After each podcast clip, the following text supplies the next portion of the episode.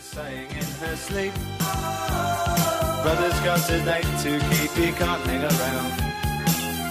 Our house in the middle of our street. Our house in the middle of our... our house. Var står Kristdemokraterna gällande stadsbyggnadsfrågorna i Tyresö?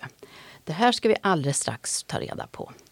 Välkommen till Tyresö växer och jag heter Katarina Johansson Nyman. Då säger jag välkommen till dig, Ulf Perbo. Tack så mycket. Ulf, du är representant för Kristdemokraterna här i Tyresö. Du sitter i kommunstyrelsen och du är också ersättare i stadsbyggnadsutskottet. Det stämmer. Mm. Ja. Och hur länge har du varit aktiv i Tyresöpolitiken? Det är inte länge. Jag har egentligen varit aktiv kanske sedan eh, ett halvår tillbaka på riktigt. Mm. Sen våran gamla gruppledare flyttade från kommunen. Ja. Och vi ska ju alldeles strax, strax prata om Tyresö. Men jag kan ju säga så här då att du och jag vi träffades ju för några år sedan och det var på den tiden som jag var aktiv inom SABO-världen och du var nämligen statsrådssekreterare till Stefan Attefall, dåvarande bostadsministern. Ja, det stämmer. Jag har däremot jobbat ju med till exempel bostadspolitik egentligen tre omgångar i, i regeringskansliet. Under en gång på Finansdepartementet, en gång i statsrådsberedningen och en gång som statssekreterare åt bostadsministern. Då. Så jag, på riksnivå har jag jobbat med bostadspolitik av och till under åren. Mm.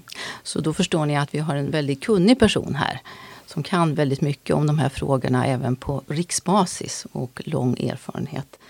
Ja, och Stefan Attefall, han, han blev ju naturligtvis mest känd för de här Attefallshusen. Det är ju det vi allihopa kommer ihåg. Nu vet jag att du, du är inte så aktiv på det sättet i rikspolitiken längre, men har du en känsla av, blev det som ni tänkte med de här Attefallshusen? För en tanke var ju att det skulle kunna innebära att det blev mer bostäder för unga. Ja, ehm, ja man kanske, det kanske vi får säga att det har inte byggts så många som vi trodde. Möjligtvis underskattar vi att det tar tid för marknaden att anpassa sig. Husen blir kända och olika tillverkare tar fram modeller. Nu finns det ju ett enormt utbud av modeller och folk som marknadsför och folk som bygger och sådana saker. Så att eh, nu har det väl, nu kanske det funkar som vi har tänkt oss. Det finns ju de här bolagen som erbjuder sig att bygga på tomter och själv ta alla kostnader mot att de får ta hyresintäkter om man vill bygga här i Stockholm och hyra ut till ungdomar till exempel. Så, så nu ska jag säga att det är full fart. Oj då, det, det var ju ett spännande upplägg. Ja, och för de kom 2014 vill jag minnas. Så Ja. det, har ju, det är ju några år som det har, som du säger, det tar ett tag innan det sätter sig. Ja, Ja, Tyresö då har ju för närvarande ungefär 48 000 invånare. Och i den översiktsplan som, som gäller nu och som togs fram 2017 började väl den gälla så pratar man ju om att det kanske kan bli uppåt 60 000 invånare fram till 2035. Är det någonting som känns realistiskt idag skulle du säga? Eh, det är kanske är tveksamt. Vår uppfattning är att Tyresö, den bild som Tyresö ska präglas av det är trädgårdskommunen. Trädgårdsstaden. Det är inte höga hus i betong som ska vara Tyresös varumärke. Det är också viktiga bostäder som behövs, som, har, som olika målgrupper efterfrågar. Men det som ska prägla kommunen, det ska vara komplementbyggande till det som är Tyresös eh, hjärta, nämligen att det, är de utbredda trädgårdsstäderna där folk bor i småhus med egna trädgårdar. Ehm, och Tyresö är en kommun med ganska lite mark. Det är det som är vårt problem ur, bostadspolitisk synvinkel. Men eh, som planerna ser ut nu så bygger tillhör ju Tyresö de kommuner i Sverige som är sämst på att planera för småhus. Det som över 70 procent av invånarna säger att de helst vill ha. Jag tror mindre än 10 procent av nyproduktionen i Tyresö är småhus. Eh, Så där råder en obalans som eh, inte är bra långsiktigt.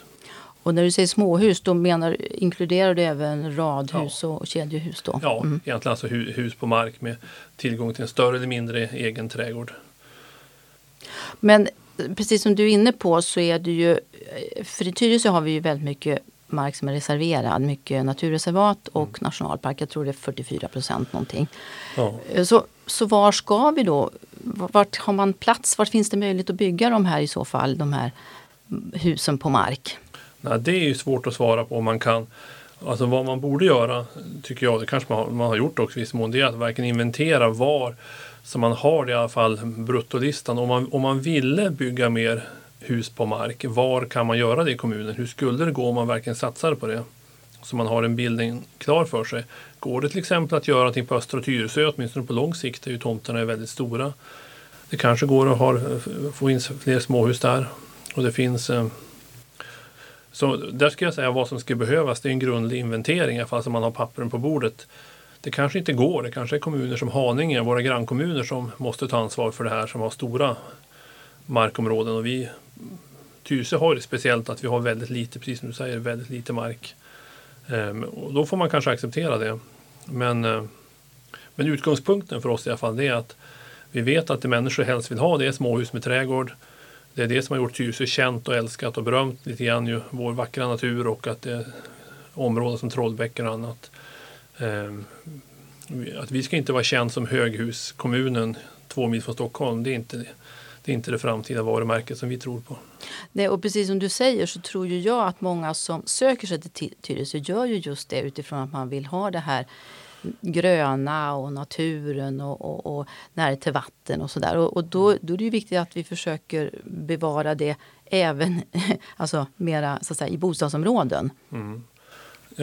Man kan säga att det här är något som har gått snett även nationellt. Tyresö är extremt dåliga på att planera för småhus, men det kanske har sina förklaringar. Men även Sverige nationellt. Vi tillhör de länder i Europa som har lägst andel av småhusbyggande eller markbyggande. Eh, länder som Nederländerna och Danmark, extremt tätbefolkade länder, har större andel av nyproduktionen som småhus än Sverige. Mm. Det visar att det är någonting som har gått snett i den svenska samhällsplaneringen. Mm. Vi har mest mark per invånare, vi och Finland i hela Europa. Eh, så borde det vara tvärtom. Det borde inte vara Nederländerna som bygger småhus, det borde vara Sverige. Mm. Ja, och det är ju jätteintressant, precis som du säger. Och, och, när man åker i sådana länder som just Danmark och Holland som du säger så ser man ju just det här och det är väldigt fint, fint, liksom, fint planerat och sådär. Men du, eh, alltså, för nu är det ju ändå så att det byggs mycket i centrala delarna av Tyresö. Eh, vad, tycker ni inte att det heller ska göras på höjden? Ja, det är bra. Ja, men de, ta kring Tyresö centrum, den, den höga bebyggelsen, den passar alldeles utmärkt. Det är ju ett bra sätt man ska göra. Här tycker, här tycker alla, om man tar, som jag uppfattar vad medborgarna tycker, så är man väldigt positiv till eh, bebyggelsen kring Tyresö centrum och förtätning där. Precis som väldigt många är väldigt negativa till väldigt små förtätningar ute på andra områden. Mm. Ehm, så absolut. Men eh, om vi pratar om höghus då, så att säga, eller, eller mm. flerbostadshus. Tycker du att det ska vara en blandning av bostadsrätter och hyresrätter? Ja, alltså, såklart att, att på lång sikt har ju eh, det är svårt att, tycker jag, säga att vi har brist på hyresrätter i, i Tyresö. Ehm, på lång sikt så är ju äganderätt en väldigt bra boendeform där en boende får del av värdestegringen som ofta blir i tillväxtkommuner som i Stockholms kranskommuner. Så jag tycker att ganska mycket äganderätt är bra men det behövs också hyresrätter både för ungdomar, äldre och för familjer och hushåll som vill bo i den boendeformen. Men det, här, men det, det är sån bara ett nationellt snack. Nu måste vi satsa på billiga, bygga nya billiga hyreslägenheter. Det är sån tomprat som alltid präglar bostadspolitiken. För det finns inga nya nybyggda billiga hyreslägenheter. Det kommer aldrig att finnas. Det finns bara nybyggda dyra mm. eh, hyreslägenheter. Dessutom ska man då betala för att någon annan är vaktmästare och någon annan sköter om fastigheten. Så den dyraste boendeformen näst hotell är ju hyresrätt såklart. Just och det, det dyraste bland hyresrätter det är nybyggda. Mm. Så där är ju en sån där dimridå som man lägger ut i mm. bostadspolitiken. Jo precis, för det, det, det kommer jag ihåg vi brukade säga när jag jobbade då inom allmännyttan. Att vi brukade säga att det är nästan som att bo på hotell. För att så fort kranen börjar läcka så, så lyfter du bara på luren och så kommer någon. Mm. Så att det är ju väldigt mycket som man låter någon annan göra. Så att säga. Samtidigt så är det naturligtvis så att för unga människor när man ska flytta hemifrån så är det ju hyresrätten som så att säga är möjlig vad det gäller, ja, för man har ju inte det kapitalet då. Så hur, hur tänker ni att liksom unga då i Tyresö ska kunna flytta hemifrån?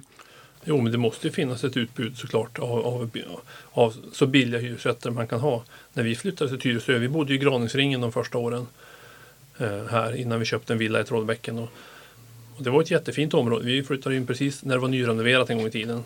Det var ju var jättefint. Men då behövs det, om man bygger för unga så måste man ju försöka pressa då byggkostnaderna så mycket man kan och få, och få, ner, få ner kostnaderna. Men det behövs ju absolut. Och sen har vi problem i Stockholm med väldigt låg rörlighet i beståndet jämfört också med andra länder där, ju, där det omsätts mycket snabbare. Det är mycket lättare att få tag på en lägenhet. I Sverige sitter man ju på lägenheterna på ett annat sätt. I, Stock, i Stockholms län åtminstone. Mm. Ja, det är sant. För eh, i Tyresö finns ju också det allmännyttiga bolaget Tyresö Bostäder. Då. Vad tänker ni att på vilket sätt ska man liksom använda bolaget för att jobba med just med de här bitarna med, med att öka tillgängligheten för hyres, hyresrätter för unga till exempel? Ja, det är ju svårt det där med, eftersom det är kötid som man fördelar lägenheterna. Så hur man ska kunna få då bostäder till unga som inte har någon kötid. När de hela tiden konkurrerar med äldre med lång kötid. Det är ju faktiskt en, i princip omöjligt att, knut att lösa. Mm. Det är väldigt svårt att tänka sig att man ska bygga så mycket att man får bort all kötid så unga kan få, få jag, menar, jag tillhör ju dem klart och, eftersom det är gratis att stå i Tyresö Bostäders kö. Jag står ju där med 30 års kötid. Mm. Alltså, sånt där. Eh, den dag jag behöver en lägenhet, hur ska en ungdom kunna konkurrera med mig? Nej, det blir svårt. När jag... Mm. Mm. Mm. Men man skulle också kunna tänka sig till exempel att man har speciella, en speciell ungdomskö eller vissa lägenheter som så att säga prioriteras. Jag tror till och med man har det idag, är det inte så? i Tyresö bostäder. Eh, det kanske man har, det, det, känner inte jag till. Men det är, samma, det är också lite grann plåster på såren för att det blir, totalt finns ju ett visst antal lägenheter. Och då, om då inte, vem är den andra då som inte som är längre? Är det någon barnfamilj i stort lägenhetsbehov som du inte får bostad? Det är inte så lätt. Det låter trevligt att det här är en person som behöver, de får gå före, de får en särskild kö, men då tränger du ut någon annan. Mm. Så det där är, bostadspolitiskt är det väldigt svårt, svår nöt att, att knäcka. För det jag kan fundera över ibland det är ju naturligtvis, är kötid det bästa sättet att fördela lägenheter? För precis som du säger, när man är ung så har man inte egentligen kötid. Nej, det är väl så att det, det är det minst dåliga av dem. Om man nu inte ska fördela via marknadsmekanismerna som vi gör på alla andra produkter vi har och, i samhället, vilket kanske vore det bästa även för bostäder att ha mer. Eh, vad ska man ha som uppfattas som rättvist? Eh, kötid är, liksom det, det är en objektiv rättvis, men det är ju det är ju ofta de, jag står i Stockholms bostadskö också. Småningom kommer att ha 50 års kötid här då. Och de som får lägenheter är ofta nu då i innerstan, det är ju de med 50 års kötid, pensionärer. Men vad ska man ha istället? Mm, ja. om, man, om, man, om man inte får marknadsprissätta och inte ska ha, ja vad ska man göra då? Jag, jag jobbade ju på Signalisten i Solna under ett antal år och när jag började där så var det faktiskt så att vi lottade ut lägenheterna. Eh, och då var det så att då fick man liksom lite bättre, alltså man kan, man kan säga så här att Bodde man hos signalisten igen då fick man liksom tre lotter. Och bodde man i Solna så fick man två lotter. Och var man så att säga extern så fick man bara en lott i lotteriet om du förstår vad jag menar. Det här var ju naturligtvis en, en dator som gjorde så det var inte en stor tombola. Eh, men det där blev ju liksom med tiden politiskt väldigt känsligt för att alla alla, och nu gör jag sen situationstecken, uppfattar ju att kötid är det mest rättvisa på något sätt. Man tyckte det var liksom orättvist att det lottades ut. Mm. Men en studie som gjordes några år efter att vi hade gett upp systemet visade att, att det faktiskt gynnade då unga personer och personer som inte hade liksom bott i Stockholm så länge till exempel. Ja. Förstås. Så att ja, det kan vara ett sätt. Ja. Samtidigt kan man säga för unga då, ett alternativ det är ju att hjälpa dem med att ta sig in på äganderättsmarknaden. Vilket till exempel Norge gör med stor framgång. Alltså att man har eh, förmånliga startlån, statliga garantier så att unga får låna. För idag med dagens ränta att köpa eh, jag hjälpte min, min gamla mamma då, som har flyttat hit för hon behöver hjälp av sina barn nu. Gammal. Köpte, skulle köpa en lägenhet, vart i Vändelsö då. Två miljoner för en fin bostadsrätt. Eh, med dagens räntor, det är ju jättebilligt. Mm. Det är billigare än hyresrätt. Just det. det kräver att de, och det skulle ju då för ungdomar Eh, om de får låna de här två miljonerna så får de lägre boendekostnader än de billiga hyresrätterna. Eh, I Norge har man storsatsat på det systemet att hjälpa ungdomar då att kunna få lån och ta sig in på äganderättsmarknaden. Just det, för problemet för unga idag är ju ofta att man har inte de där 15 procenten till kontantinsatsen. Nej, Nej. Så, så, det, jag skulle säga ett bostadspolitiskt lika hett spår som det är faktiskt, faktiskt att hjälpa ungdomar. Eh, de här kreditbegränsningarna, bolånetak och annat vi har nu, Eh, ställer till stora problem för ungdomar. Så minst lika viktigt är, och det är en del av KDs bostadspolitik, det är att ungdomar borde få hjälp eh, att ta sig in på äganderättsmarknaden. Mm. För får de hjälp med de här 15 procenten då kan de ju sänka sin boendekostnad jämfört med en hyreslägenhet. Mm. Ja men det, det är sant. Mm. Du, eh, jag läste på er hemsida och då pratar ni om när, när man ska bygga så pratar ni om hundraårsperspektivet. Och det där tyckte jag lät det där låter ju väldigt bra. Det, det är precis ungefär som jag brukar säga. Berätta, vad, hur tänker ni? Eh, det kanske ett modernare sätt att uttrycka det är kanske att prata om, om håll, eh, att bygga hållbart och då både alltså ekonomiskt, socialt och miljömässigt. Eh, alla aspekter.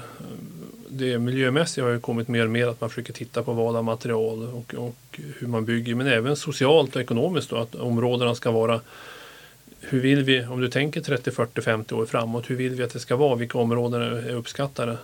Och, och det är ett skäl till att vara lite skeptisk till exempel till att bygga för mycket höga täta hus långt från, från, från Stockholm. Folk som anser sig bo i Stockholm då delvis tvingas hamna och kanske inte upplever identitet som Tyresöbor kontra eh, trädgårdsstaden som ju har visat sig runt om i hela Stockholms län att alla trädgårdsstäder är idag mycket attraktiva områden där det inte finns några bostadspolitiska problem, inga sociala problem, eh, ingen otrygghet på gatorna. Ehm, Det är ju ett skäl till att vi är väldigt intresserade av att utveckla den boendeformen. Det behövs fler, fler Bromma, fler Enskede, fler Trollbäcken i Stockholms län. Jo, jag kan hålla med för att alla de områdena är ju väldigt charmiga, det måste man ju säga. Mm. Eh, och, och om du ser till det som har byggts de senaste åren här i Tyresö, är är du nöjd med det som har byggts? Tycker du att det är snyggt? Ja, ja, det finns mycket som är snyggt men jag tillhör ju de som eh, eh, de som har förståelse för det arkitektupproret som, som den gruppen som finns. Eh, om man tittar runt i hela Stockholm, det finns mycket, det här, de grå betonglådorna som dagens arkitekter av något skäl är så pigga på. Jag, jag har ju lite svårt för det. Jag, jag är vän av klassisk arkitektur.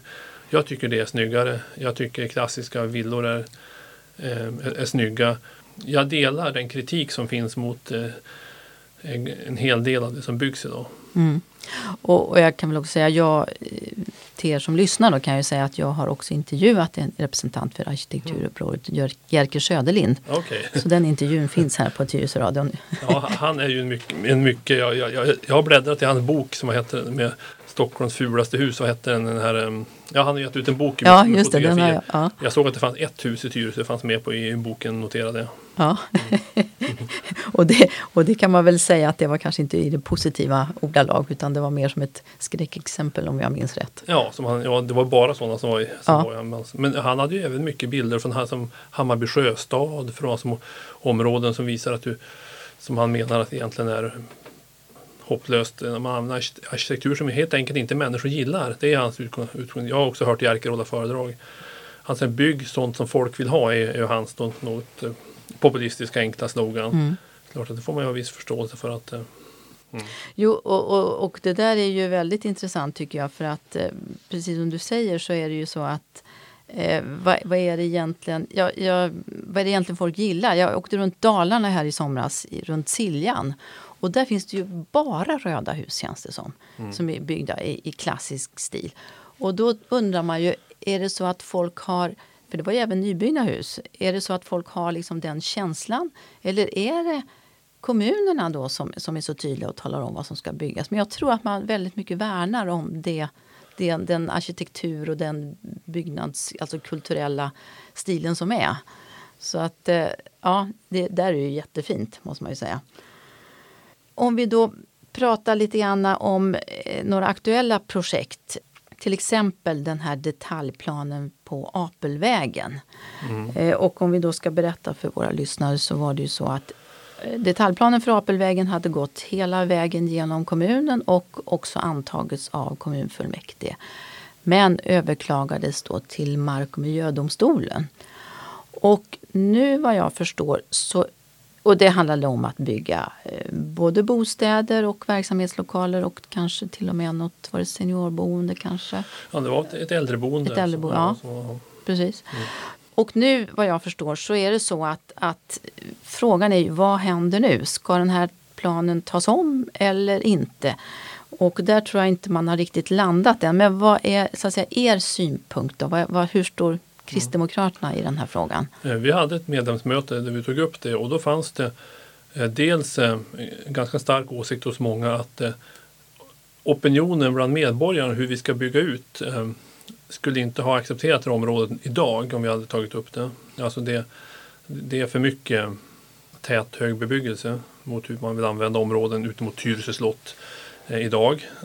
Det var det första och sen menar man också att att förutsättningarna har ändrats sen det där godkända. Nu när det råkar komma upp igen till prövning. Till exempel eh, behovet av äldreboenden är inte lika klart nu beroende på vad som hänt med Björkbacken annat som det var då. Och kommunen har, eh, kör ju också i snigelfart på projektet med det tredje körfältet mot Tyresö. Ska man bygga mycket eh, mer så måste man ju lösa köproblemet ut och där går det otroligt långsamt. Det är inte heller löst än. Så jag skulle säga att Ehm, vi skulle knappast, eh, om det kommer upp igen, rösta för samma, samma lösning som har varit uppe en gång. Den här gången skulle vi nog vilja ha, göra en översyn av delar av projektet det med boaktiv, det, den delen där eh, seniorboendet eller vad det kallas eh, finns det en stark sympati för. Att det är ett, skulle vara ett viktigt tillskott i Tyresö. Eh, men övriga delarna eh, skulle vi nog vilja se en ordentlig genomlysning av innan det kan godkännas igen. Hur många våningar var det som det var planerat? Kommer du ihåg det? Nej, det kan inte, vi inte säga på rak arm på de olika husen. Nej, nej precis. Jag, jag, jag kommer ihåg att det drogs ner något men, men det var väl många som fortfarande tyckte att det var liksom lite väl högt kanske just på mm. den platsen. Ja, och, ehm, och en del tycker att ju, ju, närmare slottet man kommer, det finns ju några väldigt fina hus där man har, om man åker där ute där man lånat kan man se detaljer från Tyresö slott med fönsterbågar och saker som, är, som, som ju folk uppfattar väldigt, väldigt trevliga och attraktiva.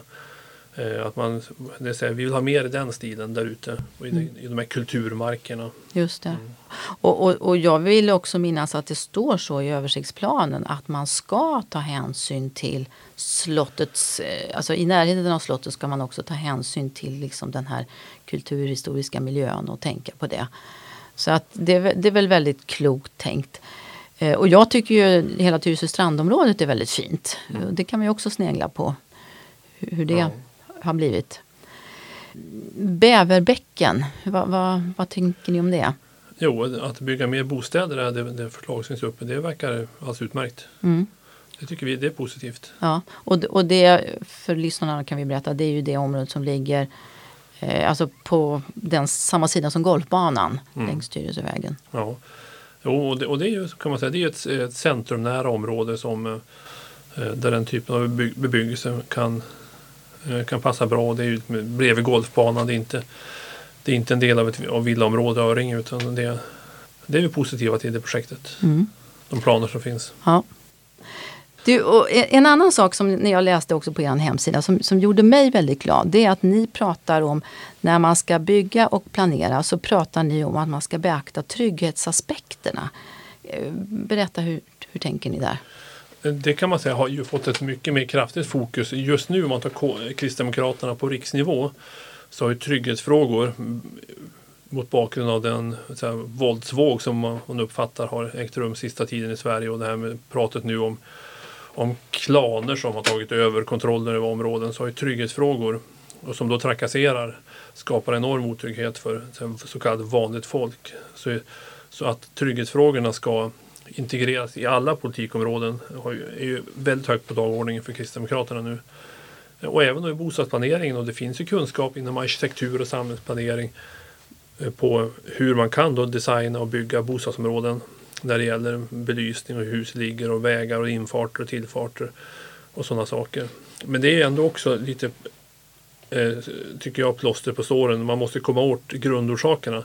Man kan ju inte lösa om det finns klaner som trakasserar ett bostadsområde så kan man inte lösa det genom att sätta upp mer lampor. Det räcker ju inte. Nej, så, så, så det är ju det är ett samspel mellan förebyggande och eh, hårdare tag mot brottslingar. Och att, men ändå att bygga, ha det här i beaktande när man bygger bostadsområden. Hur man skapar, hur buskar ska vara och hur, hur belysning ska vara och hur man rör sig i området. Mm. För om, om, vi pratar lite mer om det här med trygghet rent allmänt då, så, så precis som du säger så dagligen så läser vi i tidningarna nu om, om eh, gängkriminalitet och mord och skjutningar och, och, klaner och de här ungdomarna som kränker varandra och allt vad det nu är. Eh, och, och, mycket handlar naturligtvis om saker som man måste göra på riksnivå så att säga. Men vad vill ni i Kristdemokraterna göra här i Tyresö? Ja, alltså, eh, om man tar tillgången till poliser i Tyresö. Det, det, man kan säga så här på kort sikt. På lång sikt då kan man alltid prata om förebyggande arbete, hur, hur man stöttar familjer att fungera bättre, hur skolan ska fungera, hur socialtjänsten ska jobba och så vidare. Eh, och det, och det är viktiga åtgärder. På kort sikt när man får den här typen av våldsutbrott då är det ju hårdare tag som gäller. Från samhällets sida. Samhället måste ju stå upp och försvara sig och det, det är en del av den, den politik som, som Kristdemokraterna har lanserat de sista veckorna hårdare tag, ändrade rättsregler, anonyma vittnen, kronvittnen, de, de systemen. När man möter sådana här människor som då trakasserar och hotar vittnen och i, förstör den rättsliga prövning vi är van vid i Sverige så måste ju samhället svara med, med hårda tag, längre straff eh, och, och, så, och, så, vidare. Så, så är det ju. Men alltså tillgång till poliser är ju i en kommun som Tyresö. Man kan alltid prata om kameror på vissa områden för att öka, öka tryggheten. Eh, mer poliser som rör sig i området. Borde vi ha, Tyresö kommun tillräckligt stor för att vi borde ha en polisstation här? Men är det, tror du att det är realistiskt att tro att vi ska få hit en polisstation? Eh, det vet jag egentligen för lite om polisens prioriteringar. Man kan, då kan man ju prata, tänka det som i Stockholm gör där man har eh, väktare som är eh, närmast agerar som kommunala poliser. Inom vissa områden kan man ju få förordnande då, eh, att man har rätt att gripa in och bevaka på särskilda sätt. Det gör man också med framgång i Uppsala centrum. Eh, det är ju ett sätt, borde vi ha det, eh, i Tyresö centrum på, det kan vara vissa fredag, lördag. Borde man ha det vid alléplan på fredag, lördag, kvällar, nätter så att alla som kommer hem vet att där är det tryggt och säkert att kliva av bussen och mm. Och är det då Tyresö centrum, alléplan, kanske strand, Strandtorget? Ja, eller? det är det det pratas om. Ja. Jag själv är lite förundrad eftersom jag har bott i 30 år vid, i nära alléplan och hoppat av bussar där mina barn har gjort det. Och vi har ju aldrig någonsin eh, varken sett eller upplevt någonting via, via alléplan. Men jag, jag, läser ju om eh, mm. både polisen och andra rapporter och på de sociala forum som finns. Att det händer det, det ena och det andra. Så att det är lite, lite svårtolkat tycker jag. Men, att alléplan ska vara en av de värst drabbade områden, vilket det ju sägs. Mm. Eftersom jag passerar dag, varje dag och aldrig ser någonting. Nej, precis. Nej, och det, det, så är det ju naturligtvis. att man, Det gäller väl att komma precis rätt, rätt eller rätt sagt in, inte vid rätt tid då, så att, för att det ska hända så att säga. Ja. ja. Och sen tycker man generellt ju när man vill att, att det är otroligt vilken låg uppklarande grad det är på villainbrott. Mm. Ska det verkligen vara så att vad jag förstår klarar polisen nästan inte upp några villainbrott. Att det, det är mest att komma som ta, för att man ska ha underlag till försäkringsbolaget men det är inte tal om att, att jaga brottslingarna. Nej. Det, Nej, det, det, är verkligen bedrövligt. Och dessutom så är det ju så att de som åker fast för det, de får ju nästan, ja alltså de fälls ju för de där sista villainbrotten men inte, de får ofta straffrabatt liksom för, även om de har gått, begått 30 villainbrott. Så det, ja, alltså man tänker ofta inte på det för det drabbar inte mycket men om man Sen jag bott i Tyresö och en gång så stals ju bilen vid Graningsringen när jag bodde där. En gång stals den på infartsparkering via Leplan när jag var på jobbet och en gång har jag haft inbrott i huset då i, i, i Trollbäcken. Alltså det är inget särskilt, jag menar, okej lite smycken försvann i villan men liksom det, man, det inte, kan man väl leva med att det inte, inte huset står ju kvar och de mesta grejerna är kvar. Men det är ganska, det är ändå tre gånger mm. som jag råkat ut för sånt under min de här 30 åren i Tyresö. Ja, och det är ju alltid det här med det ger en otrygghet. Alltså man, man känner sig inte säker hemma liksom. Nej. Nej, ja. det, vi skaffade ju larm ordentliga grejer och satte på, bytte fönster och så här. Så nu går det nästan inte att komma in i huset. Nej, precis. och mina gamla bekanta som är före detta poliser, de säger det där, det där med larm, det, det, det funkar inte ändå. För de, är, de är så snabba de här inbrottstjuvarna, ja. så innan polisen eller väktarbolaget har kommit så är, det, är de långt borta. Men kanske har det någon effekt. Ja, du var inne på det här förut med att Tyresövägen behöver byggas ut. Eh, hur, hur, ser ni för övrigt då på, på det här med trafik och, och så vidare? Jo, med bra trafiklösningar, både kollektivtrafik och för, för bilismen, då är Tyresö en otroligt attraktiv skärgårdskommun belägen nära Stockholm. Med dåliga lösningar då blir vi en trist eh, förortskommun och då finns det ju flera saker som faktiskt är högprioriterade. Om man tar eh, för, för bilen, dels det tredje körfältet. Eh, det måste ju fixas och det ska inte vara, och det ska vara för bilar såklart. Det är alldeles för gles trafik för att det ska vara något. Eh, något kollektivkörfält. Och, och då, då, måste jag fråga dig, hur, vet du hur, hur tidplanen ser ut just nu? När, när ska, ska, för det ska ju bli, det men, ska bli det, men, det men jag vet inte riktigt när. Nej, förvaltningen har ett utredningsuppdrag som ska redovisas nu i höst tror jag. Så att det går ju väldigt långsamt det där. Det är en väldigt kort sträcka så det borde ju det borde gå att hantera. Ja, det är inte alls speciellt långt. Nej. Nej. Och sen på sikt måste man kanske också fundera på trafiklösningen genom Trollbäcken. Det, nu, särskilt nu under Corona ser man att trafiken har växt ganska mycket på vissa tider på dygnet. Att det börjar bli köer i, i rondellerna och korsningar som det, inte, som det inte var förut. Men sen stora frågor för Tyresö på om man tar bilismen det är ju dels att den östliga förbindelsen, en komplett ringled runt Stockholm. Att få en säker förbindelse till norra Stockholm, till Arlanda, till arbetsplatserna som inte korkar igen helt vid minsta olycka som på Essingeleden. Det skulle, eh, det skulle betyda jättemycket för Tyresö att ha en fler alternativ att ta sig runt Stockholm. Så östlig förbindelse borde kommunerna agera hårdare för att komma till skott. Det andra är tvärförbindelse Södertörn. Det är också kommunen mest liksom är, med lite formellt och tycker det är att det är bra. För det är väl på gång, va? är det inte ja, det? Ja, finansieringen är inte klar än så det, mm. det, är inte klart än. Men alltså, det finns ju inget politiskt motstånd. Men det borde drivas på. Det skulle göra en väldig skillnad nu om man ska åka in till Södra länken. Man åker först norrut fel håll och sen Södra länken och sen ibland korkar det igen där och så kör man över Älvsjö då, och så har ryktet under Gålberg korkat igen där också. Det är otroligt att man öppnar Norviks hamn utan att ha en förbindelse ut till E4 söderut. Det skulle vara jättebra för Tyresö att få en snabb väg via Jordbro ut till, eh, ut till hela.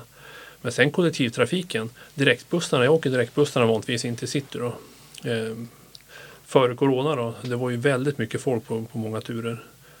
Och eh, till exempel hållplatsen inne i stan, Vattegatan, är ju under all kritik. Det är obegripligt hur man kan acceptera något. Man har satt en pinne i marken och kallar det. Det åker 3000 människor dit varje dag. Ja, det är, jag tycker egentligen inte att det är någon hållplats. Det är precis som du säger. Mm. Det, är liksom det är som att man bara slänger av folk någonstans där ja. det råkar vara en, ja. en, en, plats. Liksom. Ja, inget regnskydd, inget vindskydd, inget skydd för, som i skuggan när det steker på sommaren. Man står på en bro där det kan blåsa iskallt på vintrarna och så är det bara, det är bara en pinne i, i gatan. Som man, och 3000 personer reser därifrån. Det är bedrövligt. Det borde vara en riktig eh, inglasad hållplats ju. Men, men vems ansvar är det? Är det SLs ansvar? Ja, det är SLs. Men, men det står, står kommunen fritt att eh, ta kontakt med regionen som sköter det, det, regionen och säga att vi vill medfinansiera. Det här är en så viktig sak för att kollektivtrafiken ska vara attraktiv. Det är så många som åker här så vi kan tänka oss att medfinansiera. Det är ingen omöjlighet. Det är ju ingen jätteinvestering, en inglasad kur med lite infravärme och eh, trevligheter. Nej. Mm. Om man flyger då är det jättefint och rent och snyggt. Varför ska man då stå ut, där ute i regn om man ska vilja åka kollektivtrafik? Ja. Mm. Ja men det är en bra idé. Uh, och, uh, och, nu när man ska ju bygga om vid Gullmarsplan. Mm. Uh, och nu vet inte jag riktigt jag har inte åkt kollektivt på hur länge som helst. Jag vet inte riktigt vad som har hänt. Men de har väl börjat med det antar jag. För det ska ju innebära att då blir det kanske lite extra stökigt. Så att jag intervjuade för något tag sedan här en busstrateg på SL. Men då, då är det ju det där att en anledning till att de inte är så pigga på att köra fler bussar till Vattugatan det är att de, de, de blir ofta fördröjda. Liksom, så att det var svårt mm. att lägga tidplan och sådär. Så de vill ju helst köra till Gullmarsplan. Mm. Jo, men det kan jag förstå. Det är ju ett, ett korrekt argument att det är ett problem att köra. Men samtidigt är det otroligt attraktivt om man jobbar inne i city. Att det blir avsläpp på Vattugatan. Mm. Det är en väldigt bra bra trafiklösning, det kan man inte komma ifrån. Men det är inte så att ni tycker att man ska ha någon annan typ av lösning, till exempel att förlänga tunnelbanan från Skarpnäck ut till Tyresö? Alltså jag är skeptisk som Trollbäckenbo. För vi skulle förmodligen få längre restid till Stockholm.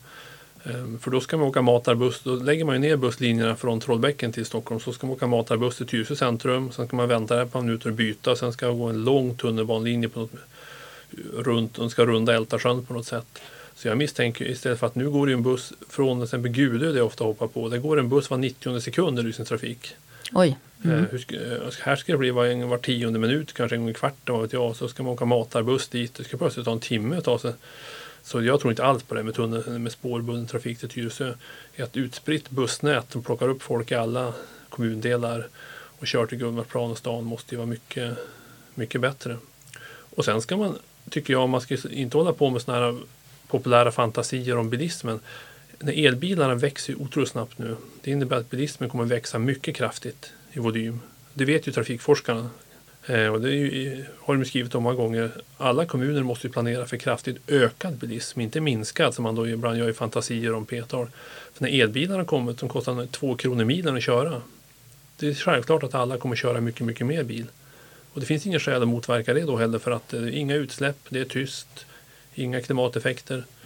Eh, så kommunen måste planera för att alla i kommunen vill ha fler bilar än vad de har idag. Och inte hålla på med sådana teoretiska idéer om Mm. att man ska resa på något annat sätt. Och där får väl också i så fall då kanske Tyresös politiker ta en diskussion med trafikborgarrådet i Stockholm, Daniel Heldén. För han har ju inte alltid samma syn på det här. Nej, och det, i Stockholms innerstad kan man ju tänka sig ett annat liv. De, där kan du bo på ett helt annat sätt och röra på ett annat sätt eh, om du vill. Men om du bor här, så är det klart att när dina barn ska på hockey, du ska till ridskolan, du ska åka och handla så klart, och du har en elbil, så klart att du kommer ta elbilen. Hur ska man kunna kollektivtrafikförsörja att du ska åka och handla? Mm. Eller att du ska åka Friskis och Svettis. Jag har tagit buss dit ibland och får man ju åka ensam med en buss. Men det är väl trevligt att man ställer upp med en jättebuss och en chaufför för att jag ska åka från Trollbäcken till Friskis och Svettis på kvällarna. Men det är ju inte ekonomiskt hållbart.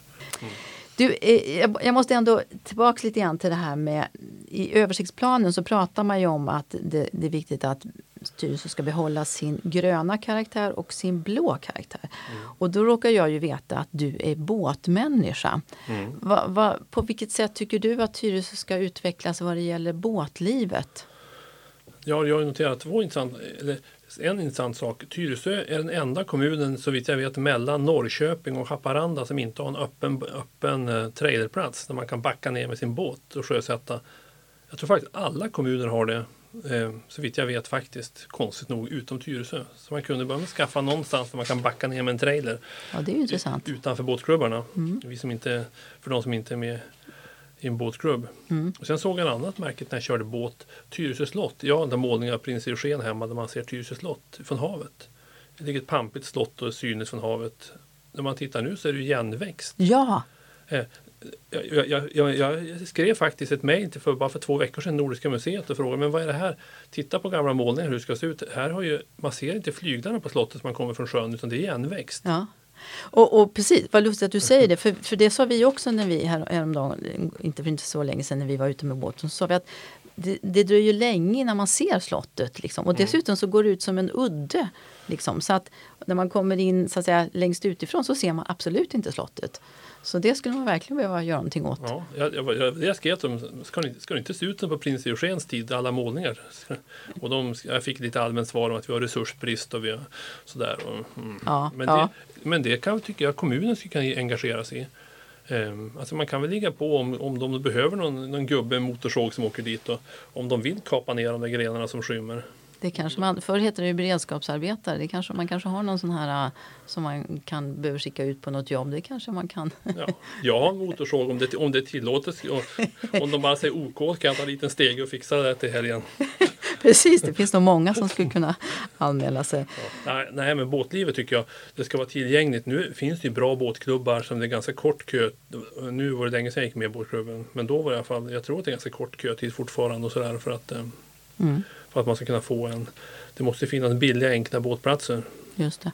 Och jag vet ju att det har varit en diskussion och jag, jag vet inte om den är färdig så att säga. Men det har ju varit en diskussion mellan eh, kommunen och båtklubbarna vad det gäller de här arrendena som ska omförhandlas. Där man har liksom har haft lite olika syn och sådär. Eh, och jag tänker ju att om man nu säger sig vilja vara en kommun som uppmuntrar båtliv och det här blå som vi säger. Så är det naturligtvis viktigt att man funderar på vad man vill med sina båtklubbar. Jag tycker ju att det är lite konstigt att det måste finnas ganska många i Tyresö som gärna skulle ha en liten båt som man kan åka ut, köra omkring i fjärden och åka ut. Det finns det bra ställen att bada på. Um, det är Dyviks ängar och sådana ställen man kan och massa grilla korv och, och gå bort till Vissvass eller Åva och sådana saker. Man behöver inte, men det är konstigt att det, på de båtklubbar jag har sett ligger det bara båtar som kostar minst en halv miljon. Ja. Det är inte konstigt. Varför finns det inte båtplatser för att köpa en enkel liten båt med 4 meters båt med en 15-20 hästar som sånt. Jag är uppvuxen i norra Sverige. Där hade ju alla familjer en sån båt. Just det. Mm. eh, Som alla har råd med. Det, är- det är något konstigt med att det bara är dyra. Att båtklubbarna är fyllda med dyra, dyra stora båtar. Jag vet inte om, om det är någon kommunal uppgift eller om det är något, jag vet inte vad det beror på att det eh, varför kan man inte ha en billig båt på en billig brygga? Ja, och jag tänker nu den här sommaren så kanske det eh, finns ett extra intresse för det. För att just de här som du säger, de här små båtarna. Och det är väldigt många som åker ut och fiskar ser man ju. Mm. Som lägger, ligger sig och, och lägger sig och pimplar strömming eller, eller kastar eller, eller eh, trollar efter gäddor eller vad det nu kan vara. Mm. Ja, det får vi satsa på. Sen har, sen har jag ju tyckt det med, med gröna länge att Tyresö kommun borde fixa en ordentlig entré till Tyresö nationalpark. När man kommer så ny då utforskar man alla områden. Jag har krypit i Klövergsgrottorna, jag har varit här och där. Jag pratar med grannarna som är födda i Tyresö, då har de inte varit där. Och när de ska till Tyresta, då åker de till Tyresta by. Runt hela, så går de in därifrån. När det bara är ett par hundra, jag bor nära Långsjön då. Det är bara, det är bara ett par hundra meter till Tyresta om man går rakt fram, runda sjön. Mm. Men det är något pedagogiskt problem med att, eh, att det inte finns någon, man upplever inte som någon, någon ingång till Tyresö nationalpark från Tyresö sida. Så, så, så det tycker jag verkar Men- bra. Om man Men nu är det till. väl på gång i med den här bron kan man säga. Alltså, Ja. det- Man håller ju på att satsa ganska mycket. Ja, och att, att det blir en ordentlig entré det är jag väldigt positiv till. Som, eh, jag är gammal scoutledare också som kan Mm, uppmuntra mm. folk. Däremot när, det finns ju mycket diskussioner hit och dit med bron men att det byggs en ordentlig entré som folk förstår, en välkomnande entré som gör att vi slutar åka runt från Tyresö till Haninge för att gå in i Tyresta. När det ändå ligger i Tyresö kommun. Just det. Eh, Det, det tycker jag det, det är bra.